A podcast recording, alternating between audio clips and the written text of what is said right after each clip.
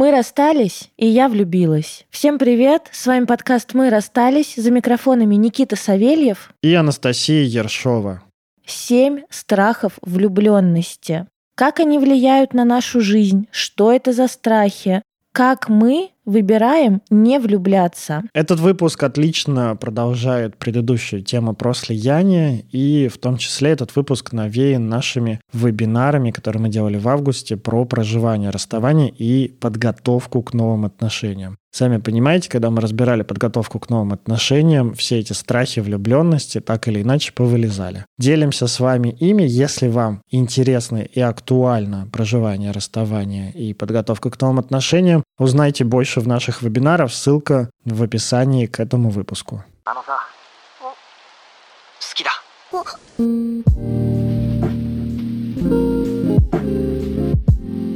Мы посидели и подумали, и нашли семь страхов влюбленности. Помимо семи страхов влюбленности, я еще нашла название фобии. Представляете, есть такая фобия, страх влюбленности, и называется она филофобия. Очень странное название, но если вы боитесь влюбленности, то вы филофоб. А еще с месяц назад я обнаружила на своей терапии, что я тоже филофоб. Поэтому этот выпуск актуален и для меня, и, надеюсь, вам будет полезен. Я мы филофобы. Напишите в комментариях, кто тоже филофоб после нашего выпуска. Так как я очень люблю систематизировать, и страх влюбленности звучит как что-то очень большое, там наверняка намешано много всего, мы попробуем сегодня с Настей разобрать, из чего же этот страх может состоять, какой есть у вас, если, может быть, у вас все эти страхи, которые мы перечислим, или каких-то из них нет.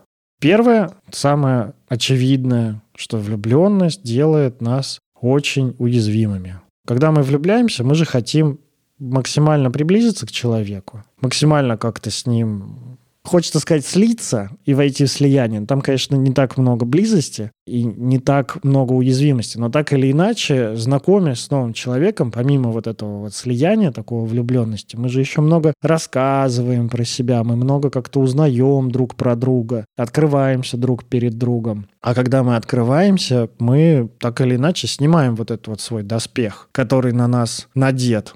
Подожди, как, в общем, человек, который столкнулся со всем этим ужасом, могу вот что сказать. Уязвимость, она ведь не только в отношениях, то есть она ведь не только перед другим человеком, когда мы что-то про себя рассказываем и боимся реакции. Уязвимость начинается на том моменте, когда я в принципе чувствую шевеление этой влюбленности внутри, что я начинаю привязываться к человеку. И здесь уже разворачивается адок, потому что а если это не взаимно? А если я не интересен, не интересна, не нужна этому человеку. А если ничего не получится? А если что-то начнется, а потом резко закончится? Уязвимость и вот эти вот страхи, они разворачиваются же и внутри. И то есть внутри даже я становлюсь таким чувствительным мягким хлебушком, которого очень легко ранить. Само переживание влюбленности, оно наполняет нашу жизнь жизнью большим количеством красок.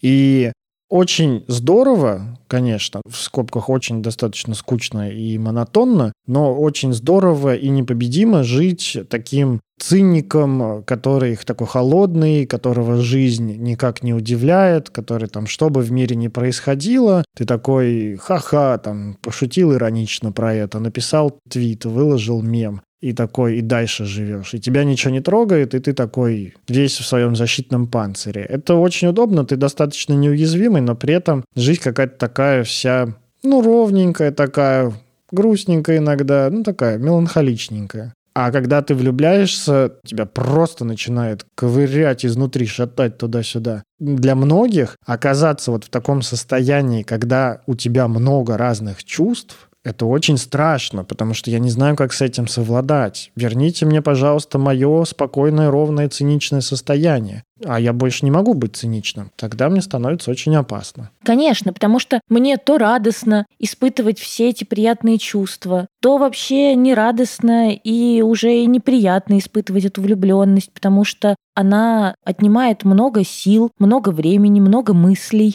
возвращает к себе. Вот весь этот реально взрыв чувств может пугать. И это тоже про нашу уязвимость, что я вдруг обнаруживаю себя выбитым из привычной колеи. Уязвимое ли это состояние? Да пиздец уязвимое. Вообще стрёмно. Это знаешь, как работал 15 лет на сидячей работе, 5-2, по выходным иногда ходил в бар. Ну, иногда ходил там, может, с друзьями футбол поиграть. А тут бах, и ты ну, на протяжении как минимум там месяцев ты переходишь в состояние каждый день бегаю триатлон. Ну или каждый день у меня утром теннис, вечером плавание, потом, значит, э, на велосипеде покатаюсь, а перед сном еще в бар схожу и потанцую на барной стойке. В таком-то состоянии. Просто мышца привыкшая к жизни, протекающей через меня, она труба жизни, короче. Вот она у вас, блин, в эзотерике есть идея, значит, что у нас энергия идет по такому энергетическому каналу, который входит у нас где-то там в макушке, проходит вот немножко там в паре сантиметрах перед позвоночником и выходит примерно чуть, по-моему, пониже ануса, что ли. Ну, в общем, короче, вот там. Промежности. Промежности, да. И идет туда, дальше, в землю. Если продолжать эту эзотерическую идею, там есть еще и встречный поток, то есть их два встречных встречных потока. И чем, так сказать, чище у вас трубы, тем больше жизни у вас проходит через вас.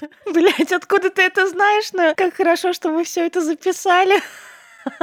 чтобы немножко, так сказать, охладить трахание твоего скептицизма.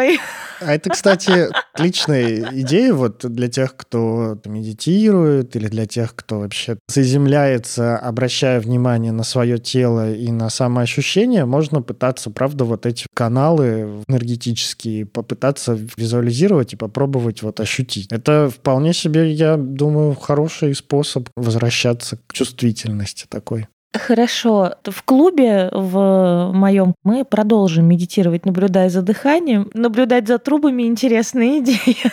Да-да-да, наблюдать за трубами. Представь себе, ты, значит, живешь, тебя уже десятый год ничего особо так сильно не радует. Твои трубы немножко ржавчины, мистер Пропер давно к тебе не заходил. Блять, звучит, конечно, ужасно по-шляцки. Лысый мужик к тебе не заходил, не заливали тебе в эти трубы ничего разъедающего такого, чтобы протолкнуть вантузом не ковыряли тебя ни по макушке, ни по промежности. У тебя эти трубы такие, знаешь, чуть-чуть подвстали ничего у тебя не колыхалось, а тут тебе и в макушку, и в промежность ударило огромное количество энергии благодаря влюбленности, и тебя начинает изнутри разрывать просто. Где-то труба может надавить, лопнуть, нерв защемить какой-нибудь в грудном отделе. Это не всегда приятно, поэтому вот это тоже такая, правда, уязвимость. А потом начинается межличностные взаимоотношения. Уязвимость уже внутри. Быть отвергнутым, или наоборот быть принятым, столкнуться с ожиданиями другого человека, столкнуться вообще со своими ожиданиями от другого человека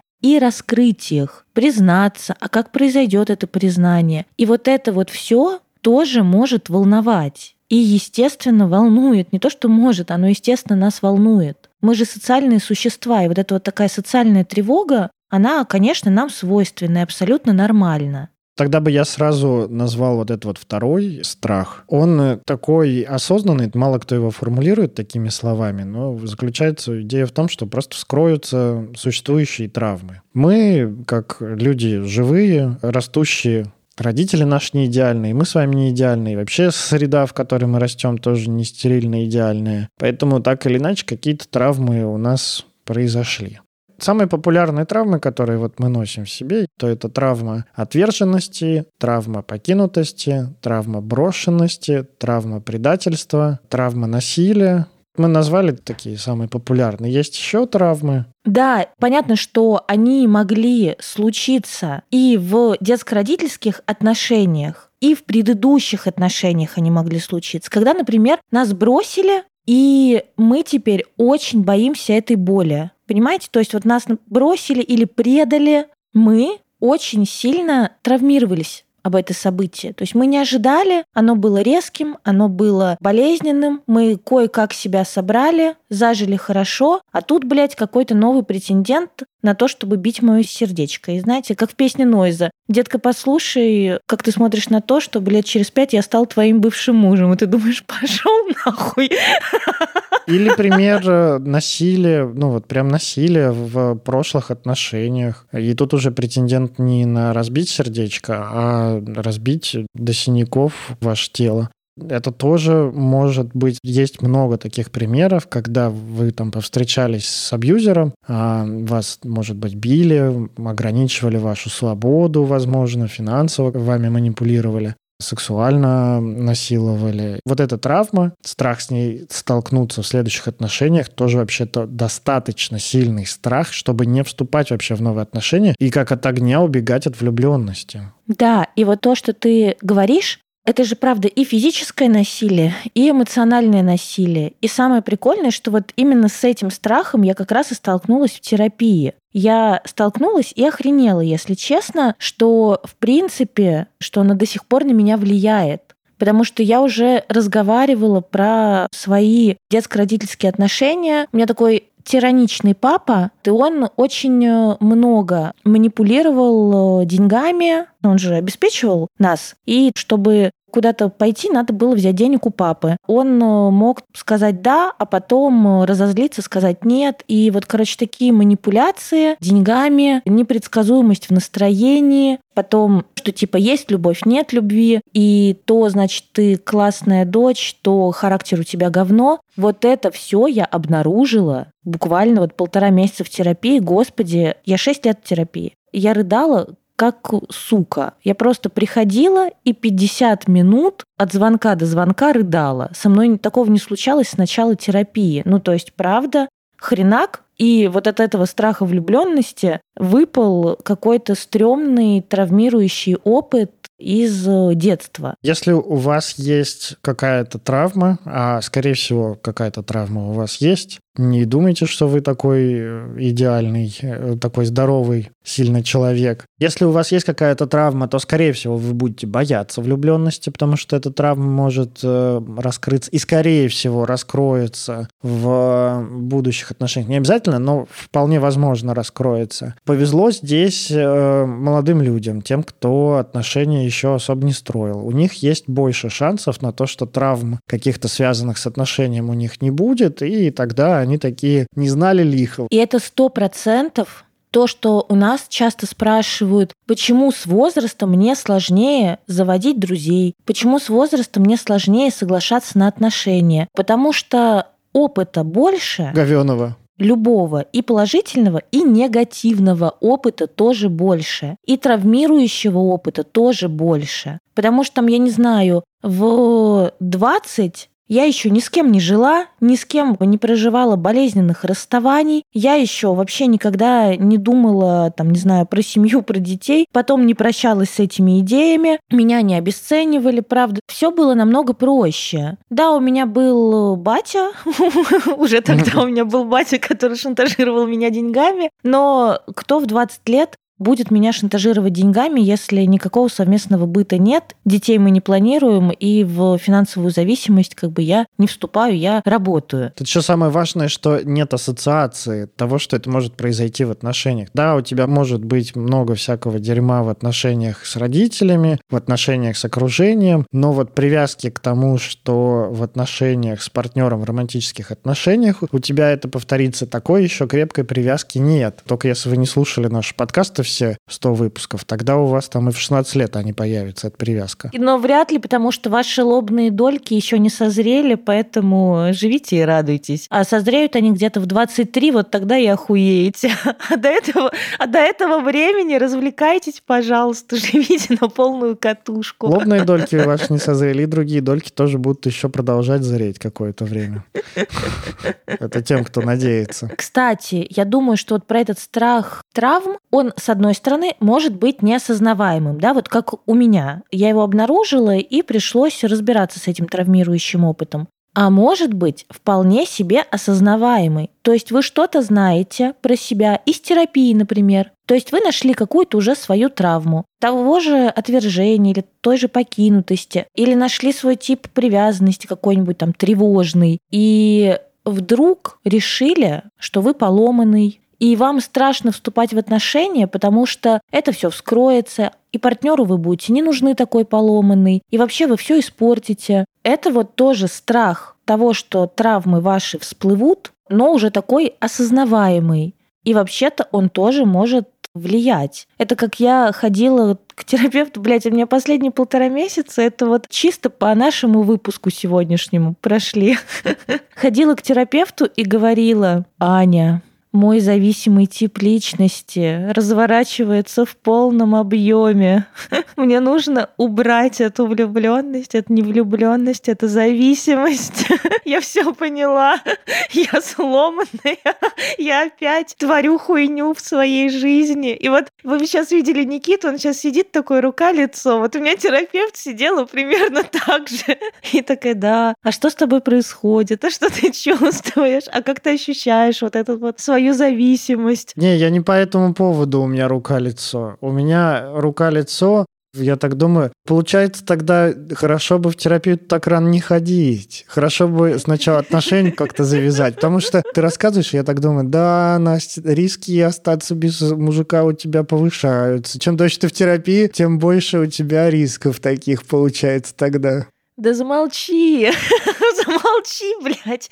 Как говорится, обретая знания, обретаешь печаль. Это правда. Обретая знания, обретаешь печаль. Это сто процентов. При этом, вообще-то, вся прелесть влюбленности, что она не спрашивает. Она просто, блядь, приходит. Она просто такая здоровенькая, типа, hello, сегодня я буду жить с тобой. Чем взрослее, тем печальнее эта влюбленность, да. Да, ты просто начинаешь как, как будто бы в тебе чужой, вот так вот извиваться, и тебе плохо, или знаешь, как будто бы ты вдруг попал к экзорцисту. Тебе так плохо, тебя ломает кости, перекручивает тебя, но ты, сука, все равно чувствуешь эту влюбленность. И вот в этот момент хорошо бы быть на терапии, потому что можно приходить и разговаривать об этом, и заземляться. Поэтому влюбляться-то я не перестану. Получается, что каждая влюбленность, это реально моя вторая влюбленность, такая за год второй раз очень клевые процессы в терапии. Да хуя про себя всего поняла. Может быть, эта влюбленность меня тоже отпустит и никуда не приведет, но я буду ждать следующий.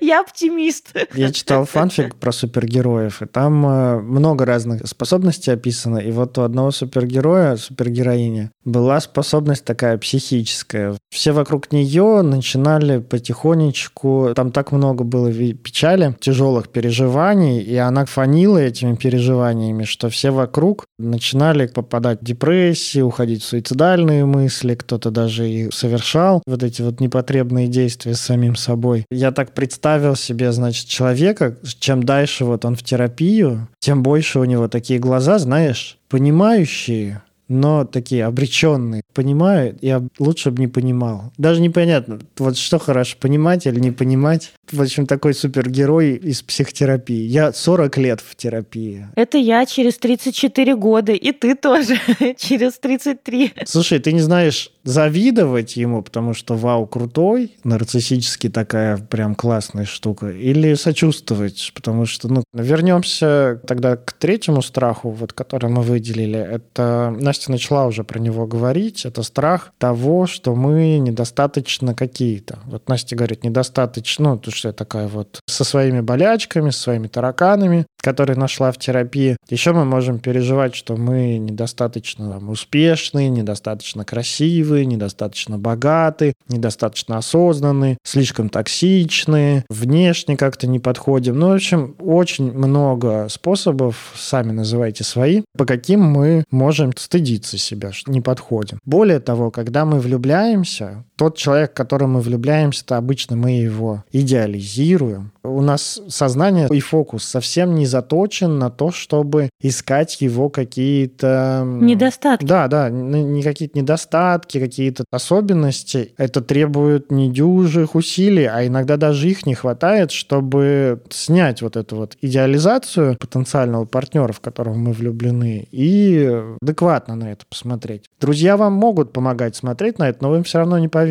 конечно же, никогда, пока эта влюбленность не пройдет. Рядом с таким идеалом наша обыденность какая-то, ну, мы такие вот, где-то нормальные, где-то нам тяжеловато, где-то у нас есть какие-то особенности. Вот это выглядит недостаточно крутым, потому что он-то идеальный или она идеальная. Да-да, а особенно если есть вот этот вот Внутренний критик, он у нас всех есть. Если есть такая сильная самокритика чего-нибудь, там, я не знаю, внешности, реализации или, правда, ну вот каких-то своих особенностей, если что-то в себе мы сильно не принимаем, то тогда эта не идеальность на фоне идеального объекта влюбленности становится ну, очень большим разрывом, очень фатальный, очень э, всеобъемлющий. И поэтому, знаете, мы можем себя при человеке, в которого мы влюблены, ловить на неловкости. Но неловкость — это вполне такое переживаемое чувство. Оно может быть приятным, может быть неприятным, но вот эта вот как бы неловкость при большом уровне недовольства собой может становиться прямо таким стыдом, стыдищей. То есть мы с человеком, и мы не можем говорить, нам хочется спрятаться, убежать.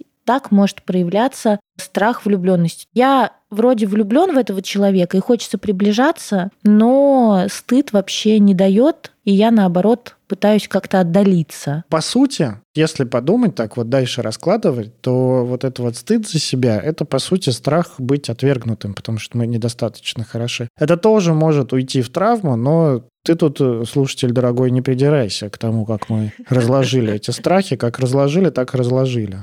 Батя в здании. Сорян, что быканул. Переходим к следующему. Мы сказали про уязвимость, мы сказали про вскрытие существующих травм, мы сказали про стыд, э, что мы какие-то недостаточно хорошие. К четвертому мы переходим. Мы упомянули про то, что влюбленность захватывает нас очень сильными чувствами, и то, что мы боимся вот эту вот амплитуду чувств. И, по сути, это вот такой четвертый страх. И здесь можно дополнить тем, что когда нас захватывают такие сильные чувства, нам не только сложно их выносить и переживать, еще нам сложно их выражать. Во-первых, у большинства из нас просто нет таких инструментов для выражения каких-то очень сильных чувств. Мы живем в обществе, которое особо чувства свои не выражает. И максимум, что мы знаем об этом, это написать слезливую рэп-песню подъездную, вот такую, типа там «Ты меня любила, я тебя любил, но время погубило, а мы с тобой дебил».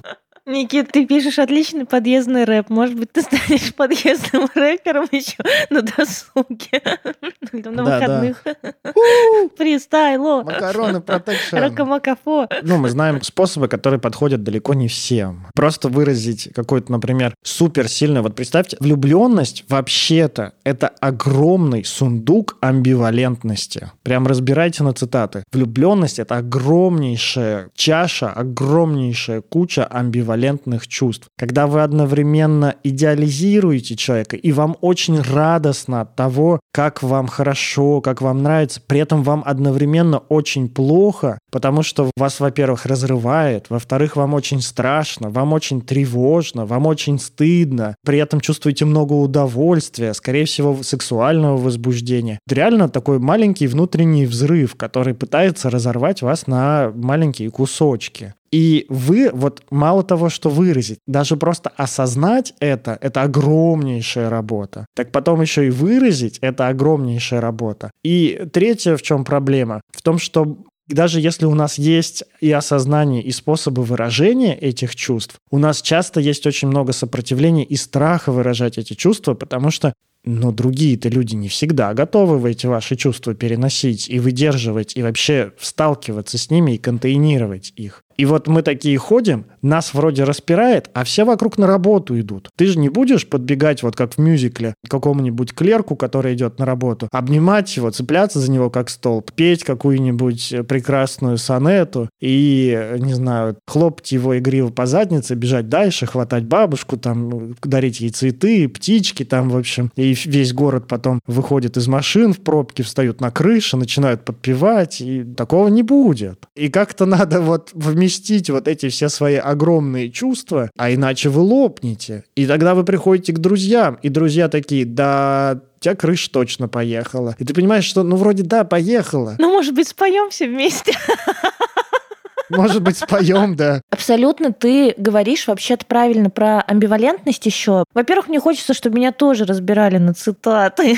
Раньше так и было, а сейчас перестали. А во-вторых, мне хочется вернуться к амбивалентности. Амбивалентность — это такие разнонаправленные чувства, как вот типа любовь и ненависть, приятное и приятное. Это такое, знаете, сладостное и страдание. Влюбленность сладостное, страдание. Как слушать группу Хим. Ты страдаешь, но тебе так нравится. По поводу амбивалентности. Вообще-то мы можем испытывать амбивалентные чувства, такие разнонаправленные, и к объекту влюбленности. То есть мы, с одной стороны, думаем, Господи, он прекрасен, она прекрасна, и то хорошо, и это хорошо, и, Боже мой, как бы вот наши отношения, наверное, хорошо сложились. В следующий момент мы можем жестко обесценивать объект нашей влюбленности и думать, блядь, да это вообще самый неподходящий человек на свете, пиздец. Это я вот в это влюблена, да не в пизду, я просто перепутала. Нет, ну как бы мне показалось, это просто доброе отношение, просто расположение мое к человеку, но это же вообще не то, что мне нужно. Кто сейчас спел группу «Серебро» вместе со мной? Вот это я.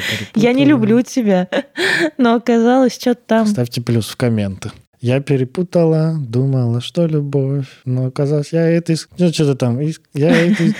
Ну, что-то там, а я исключение исправила. Да, примерно так. Можно испытывать и амбивалентные чувства к тому, что происходит. Сначала радоваться и наслаждаться вашим общением, потом злиться, что этот объект моей влюбленности абсолютно тупой и ничего не понимает, игнорирует меня, и где вообще вся наша любовь. Потом, да пошла в жопу ваша любовь, не нужна никакая любовь. Это правда изматывает. Это тяжело. А ты еще начинаешь с друзьями разговаривать, еще чувствуешь себя идиотом, потому что говоришь сначала, блядь, хочу быть с этим человеком, потом говоришь, что только он мне совсем не подходит, потом говоришь, ну вообще-то он классный, а потом говоришь, ну отношения, скорее всего, не сложатся, потом говоришь, как бы хотелось попробовать, а потом говоришь, господи, какой я долбоеб, и друзья такие, ты просто влюблен, потому что у тебя хорошие принимающие друзья, говорят, ты просто влюблен, это нормально, испытывать разные амбивалентные чувства. Тебе страшно, это тоже нормально. Ну просто попробуй. Получится, заебись. Не получится, ну и пошло все в жопу. Обесценим его вместе. А если у тебя друзья не психотерапевты, то они такие, знаешь, как Траволта из криминального чтива с пиджаком. Такой, ты только что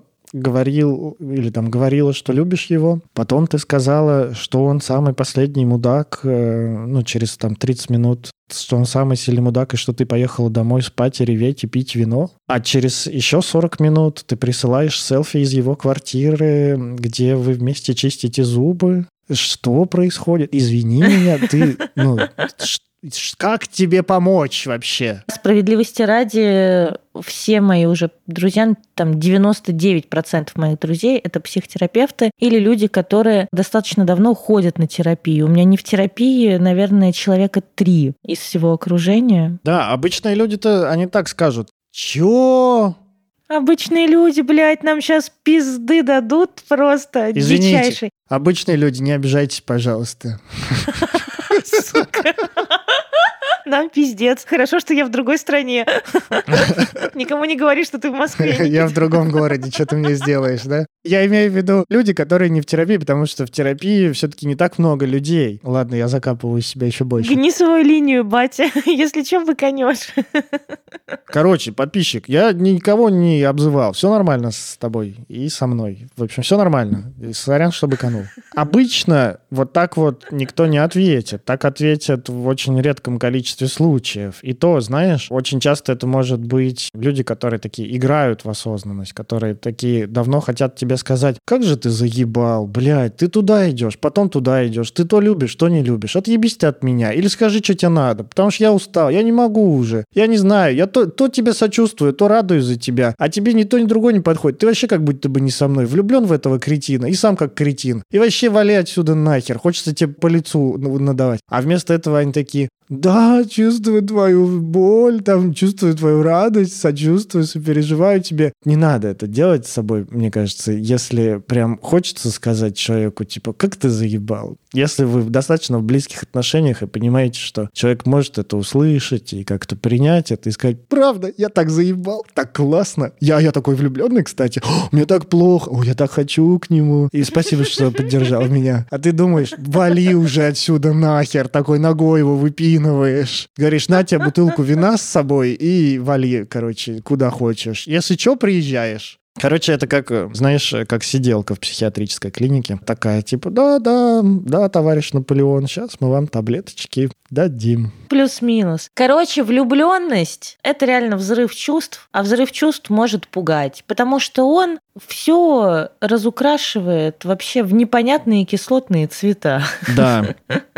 И мы тогда перейдем к следующей причине, и здесь я опять прорекламирую наши потрясающие вебинары про проживание, расставание и подготовку к новым отношениям, потому что следующий страх, который может возникнуть осознанно, а может возникнуть неосознанно при влюбленности, это страх того, что наш объект влюбленности будет не таким хорошим или наоборот сильно лучше нашего прошлого партнера. То есть мы остаемся зациклены на прошлом партнере, на прошлых отношениях, сравниваем нового, вот прям не вот какое-то такое обычное сравнение, подмечание, что там так, здесь так, а такое, блин, а мне прям ну, надо, чтобы он был лучше, или этот вообще не такой же, как, а вот там было прям слишком хорошо, ну вот такое. Может быть, я сумбурно немного рассказываю, но идея в том, что когда вот вы не прожили предыдущее расставание, в предыдущие отношения, не простились с ними, постоянно в голове возвращаетесь к ним. Знаете, бывает такое, что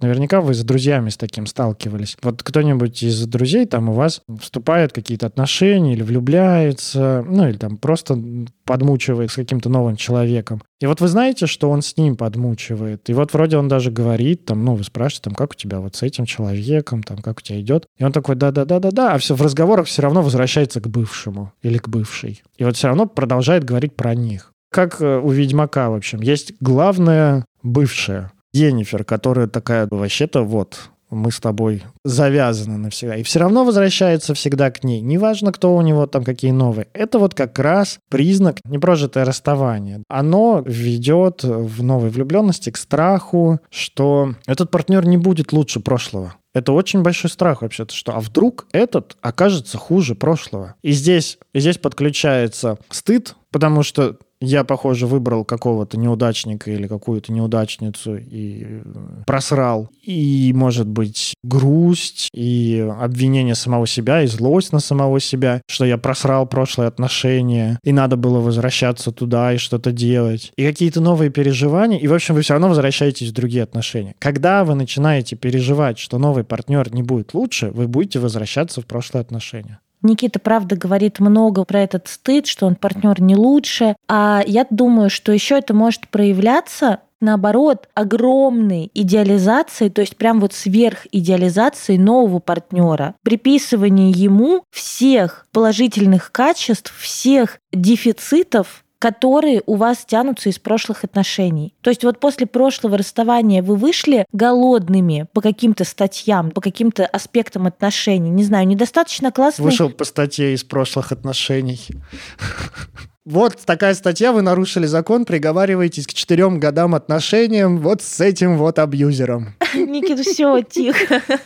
Мы выходим все равно из отношений с какими-то дефицитами. То есть, ну, мы чего-то недополучаем в отношениях, в любых, всегда. Если мы не прожили расставание, не прожили то, что эти дефициты, правда, не закрывались, не признали их, не обнаружили их и не начали закрывать самостоятельно, то очень велика вероятность влюбиться и напроецировать на нового партнера, прям навесить возможность закрыть все ваши дефициты. И от этого очень сильно его возвести на пьедестал, очень сильно жаждать этих отношений, а потом, естественно, разочароваться, потому что никто, блядь, никогда все дефициты ваши не закроет. Объект влюбленности, он, может быть, еще больше дефицитов даже вам создаст, но вы будете думать и желать, чтобы эти дефициты были закрыты другим человеком. И, знаете, еще если подключается, что вот сейчас я докажу бывшему. Знаете, вот это вот соревнование. Соревнование с бывшим, блядь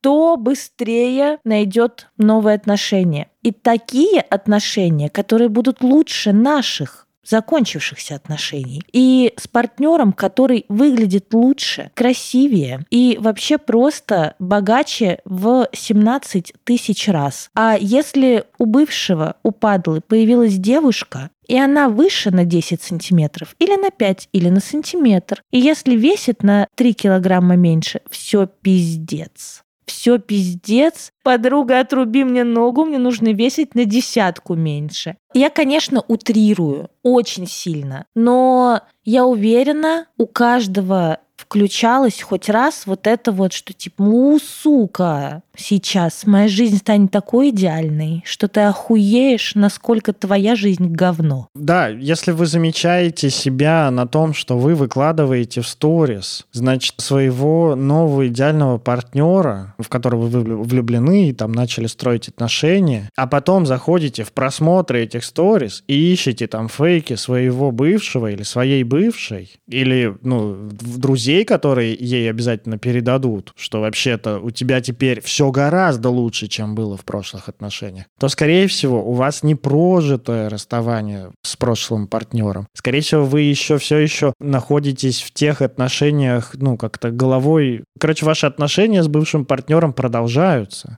И если вы себя на таком замечаете, то угадайте что? Покупайте наши вебинары. Они потрясающие. Там есть упражнения для этого. Я буду их продолжать продавать вам, потому что они потрясающие. И пока все, у кого есть отношения, и кто прошел через расставание и готовится к новым отношениям, не пройдут эти вебинары, я буду продолжать вам рассказывать про них. Вы уж не обессудьте, пожалуйста.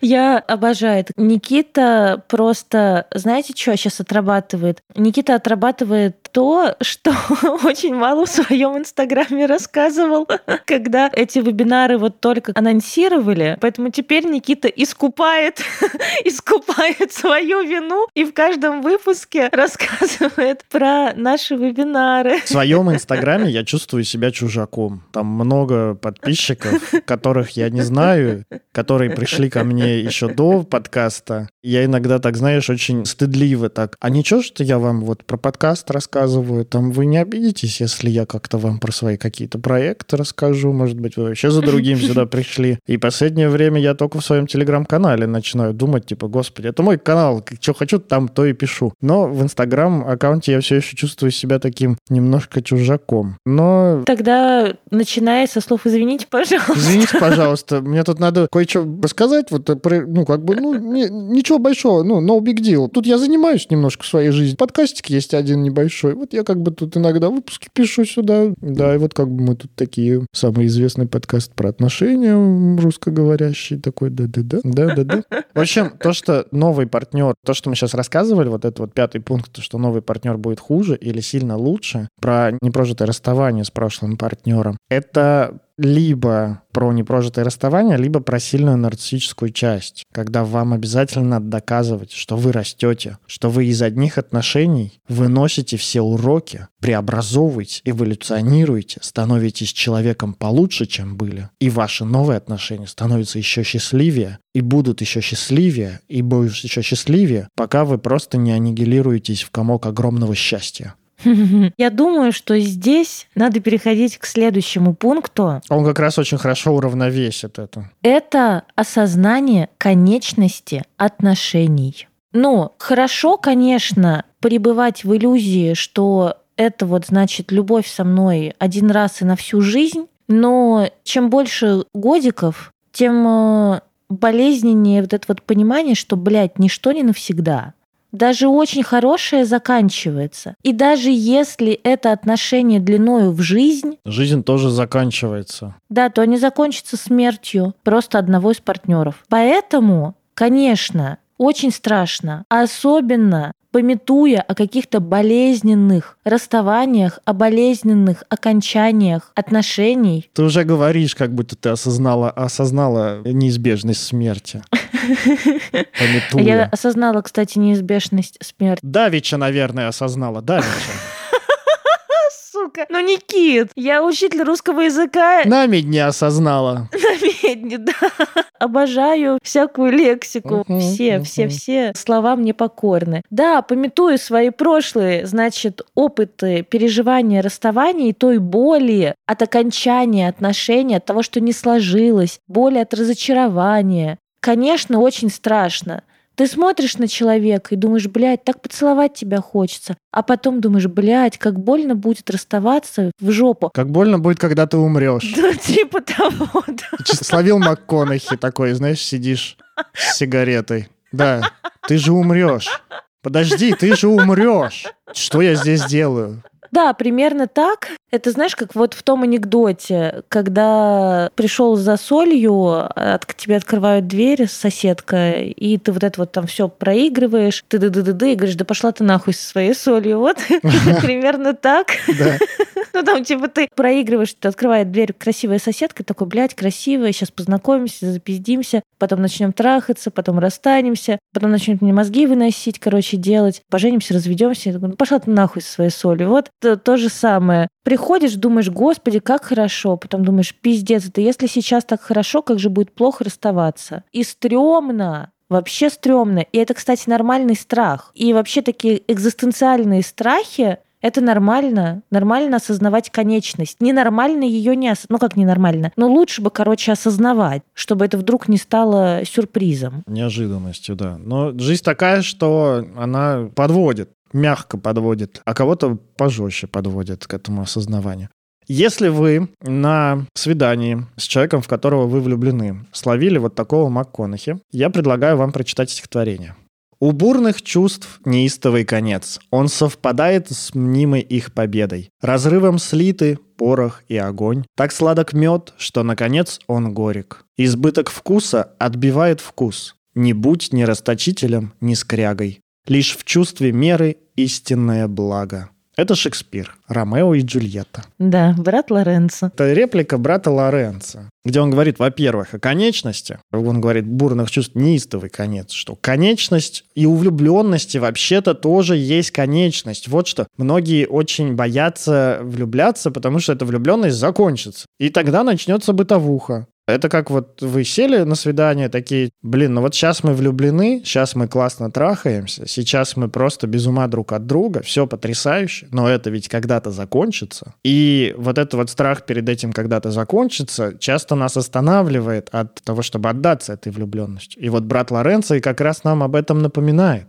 Он говорит, что у этих чувств неистовый конец. И они как будто бы победят, но закончится. Такое. И вторую мысль он здесь очень важную такую говорит о том, что баланс, баланс, чувство меры, не будь ни расточителем, ни скрягой, что избыток вкуса отбивает вкус. Чем больше нам будет вкусно, тем быстрее нам будет невкусно. Я думаю, даже не про это, то, что в чувстве меры истинное благо, я думаю не про то, что нужно срезать пики, а про то, чтобы находиться еще здесь и сейчас. Да, я тоже думаю, что это не про то, чтобы останавливать свою вот эту амплитуду. Мне кажется, здесь смысл угу. в том, что помимо влюбленности будет еще и то, что после вот этих ярких чувств, и это уравновешивает, это дает, он говорит, не будь не расточителем, не скрягой, про выдерживай разные, не погружайся только в одно, это про то, что да, влюбленность закончится, как я понимаю пока что, влюбленность закончится, и ты, скорее всего, к концу этой влюбленности уже присытишься, но не забывай, что помимо этой влюбленности есть еще и другая часть жизни, есть еще и другая часть отношений. И если ты это будешь сочетать, тогда будет тебе добро. Записывайте ко мне на литературные курсы, будем разбирать Шекспира. Шучу. Блять, я словила МакКонахи. Я даже ответить сначала не смогла. Да, такая учитель литературы смотрела на меня сейчас э, взглядом, типа, ты охуел? Да, я примерно, кажется, думала то же самое. Ты что, ёбнулся совсем уже? Ты на кого кипишь, кипяточек? А я думаю, что здесь мы сказали много всего прекрасного, и пора перейти к седьмому и заключительному страху. Это последнему в нашей классификации, вот этой вот импровизированный, но, конечно, не последний по значимости. Это страх потерять свободу. И правда, каждым годом, с возрастом, с опытом. Мы все лучше умеем закрывать свои потребности, мы все комфортнее обустраиваем свою жизнь, мы все больше знакомимся с собой и делаем так, как нам нравится. А отношения для нас, да, вот как мы выяснили в прошлом выпуске, нормальные отношения часто рисуются как слияние. Это как говорить, типа, ну вот, блядь, когда дети рождаются, жизнь заканчивается. То же самое, когда отношения начинаются, ну все уже, блядь, я не смогу путешествовать с подругами,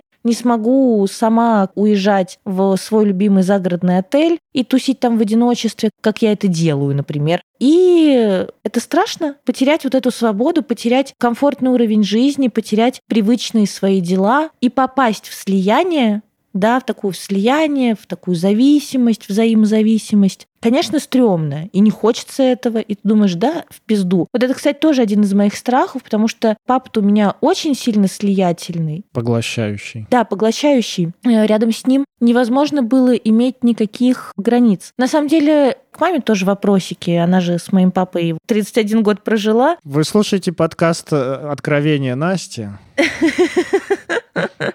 Мемуары гейши. Но это гейши, антигейши. Думаю, что правда получился такой личный выпуск. Но я сказала, что этот выпуск очень сильно такой для меня, правда, личный. Ты как персонаж этой книги, который поехал на Бали и давай это переосмыслять свою жизнь. Как там называется? «Любовь, смерть и голуби»? Как называется это Чего?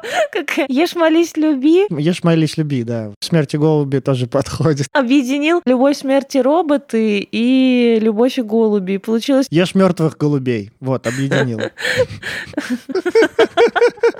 Это новый бестселлер. «Люби, есть мертвых голубей». Там, короче, роботы приезжают на Бали, а там постапокалипсис. И все эти голубей. И танцует одна девушка в блестяшках. Это я. Об которой все ранятся. Она в конце умирает. Все мы в конце умрем. Мы же только что осознали конечность. Поэтому люби есть мертвых голубей. Терять свободу может быть страшно по разным причинам. Возможно, вы в прошлых отношениях не сумели выстроить границы. Возможно, вы просто, в принципе, не очень обращаетесь со своими границами, и то, что вы умеете, это скорее так контрзависимо от всех отстраняться, вместо того, чтобы договариваться, как с вами можно, как с вами нельзя. Но это точно сильно распространенный страх. Скорее всего, вы потеряете свободу, вступив в какие-то отношения и поддавшись влюбленности. Но помимо этого вы еще и приобретете что-то. Но и свободу потом тоже можно восстановить вообще от слияния ну, навсегда. Влюбленность ну, да. тоже не навсегда. Осознанно отдать какую-то часть своей свободы тоже вообще-то можно, обменяв ее на что-то другое. И это тоже выбор, и вы тоже можете его совершить. Поэтому иногда, когда слышу о страхе потерять свободу, не когда терапевтом работаю, а когда сталкиваюсь с этим там в чате или вот в медиа, такую идею, иногда думаю, блин, а чё ты так сышь-то? Это ж прикольно. Да, стрёмно, но прикольно еще вообще-то. Как будто ты вот это вот прикольно не замечаешь. Вот замечаешь страх, а прикольно не замечаешь. Вообще-то помимо страха еще и прикольно будет. Страх и приколы. Страх и приколы в эмоционалке. Вот наш новый бестселлер. Влюбленность — это страх и приколы. Мне нравится. Так э, звучит поприятнее, чем страх и страх. Страх и приколы. Ну, страх и страх, да. Страх и приколы. Ну, смерть еще. Но смерть это в другой книге было, которую мы придумали. В общем, с вами было радио «Экзистенциальность». Мы вроде подкаст «Мы посрались», с вами подкаст «Мы посрались». Подкаст «Мы посрались» и радио «Экзистенциальность». Немножко Шекспира и страхов влюбленности. Мне кажется, пора заканчивать, чтобы не пересидеть Подписывайтесь, пожалуйста, на наш аккаунт в Инстаграме, подписывайтесь на наш канал в Телеграме, потому что он сейчас поживее. Подписывайтесь на наши социальные сети личные. Еще я вас очень прошу, когда отмечаете подкаст в Инстаграме, отмечайте и нас с Никитой тоже, пожалуйста. Хочется репостить себе в профиль ваши добрые слова. Хочется их видеть не только в аккаунте подкаста. Подписывайтесь на наш Patreon для слушателей, которые за рубежом находятся, и на наш Boosty для слушателей, которые находятся в России. Все ссылки вы увидите в описании. А, ну и, конечно, третий раз на удачу. Никита? Покупайте вебинары про проживание, расставание и подготовку к новым отношениям. Четыре вебинара по хорошей цене. Покупайте их Спасибо, скорее. Никита, Покупайте спасибо. сейчас. В подарок комплект ножей. Это нет, шутка. Не является публичной офертой. Спасибо, Никита. Просто общем, у нас есть сказать, замечательные вебинары как раз на эти темы, которые мы говорили сегодня и в прошлом выпуске. Если вам это актуально, зайдите, почитайте состав вот вебинаров. Если вам это правда актуально, это сильно поможет вам разобраться в том, что с вами происходит и как из этого выйти, пойти дальше. Ну, а с вами был подкаст «Мы расстались». За микрофонами Никита Савельев, гештальт-терапевт в процессе обучения, блогер, продюсер и предводитель всех красивых. Всех красивых подъездных рэперов. И Анастасия Ершова, психотерапевт, блогер, предводитель всех счастливых и основатель клуба «Подруга подруги». Будьте с нами, влюбляйтесь, не бойтесь, ну, вернее, бойтесь, но при этом помните, что там есть еще и приколы всякие прикольные. Будьте лапочками, репостите нас, рассказывайте нас друзьям. Всем пока. Пока. Мяу.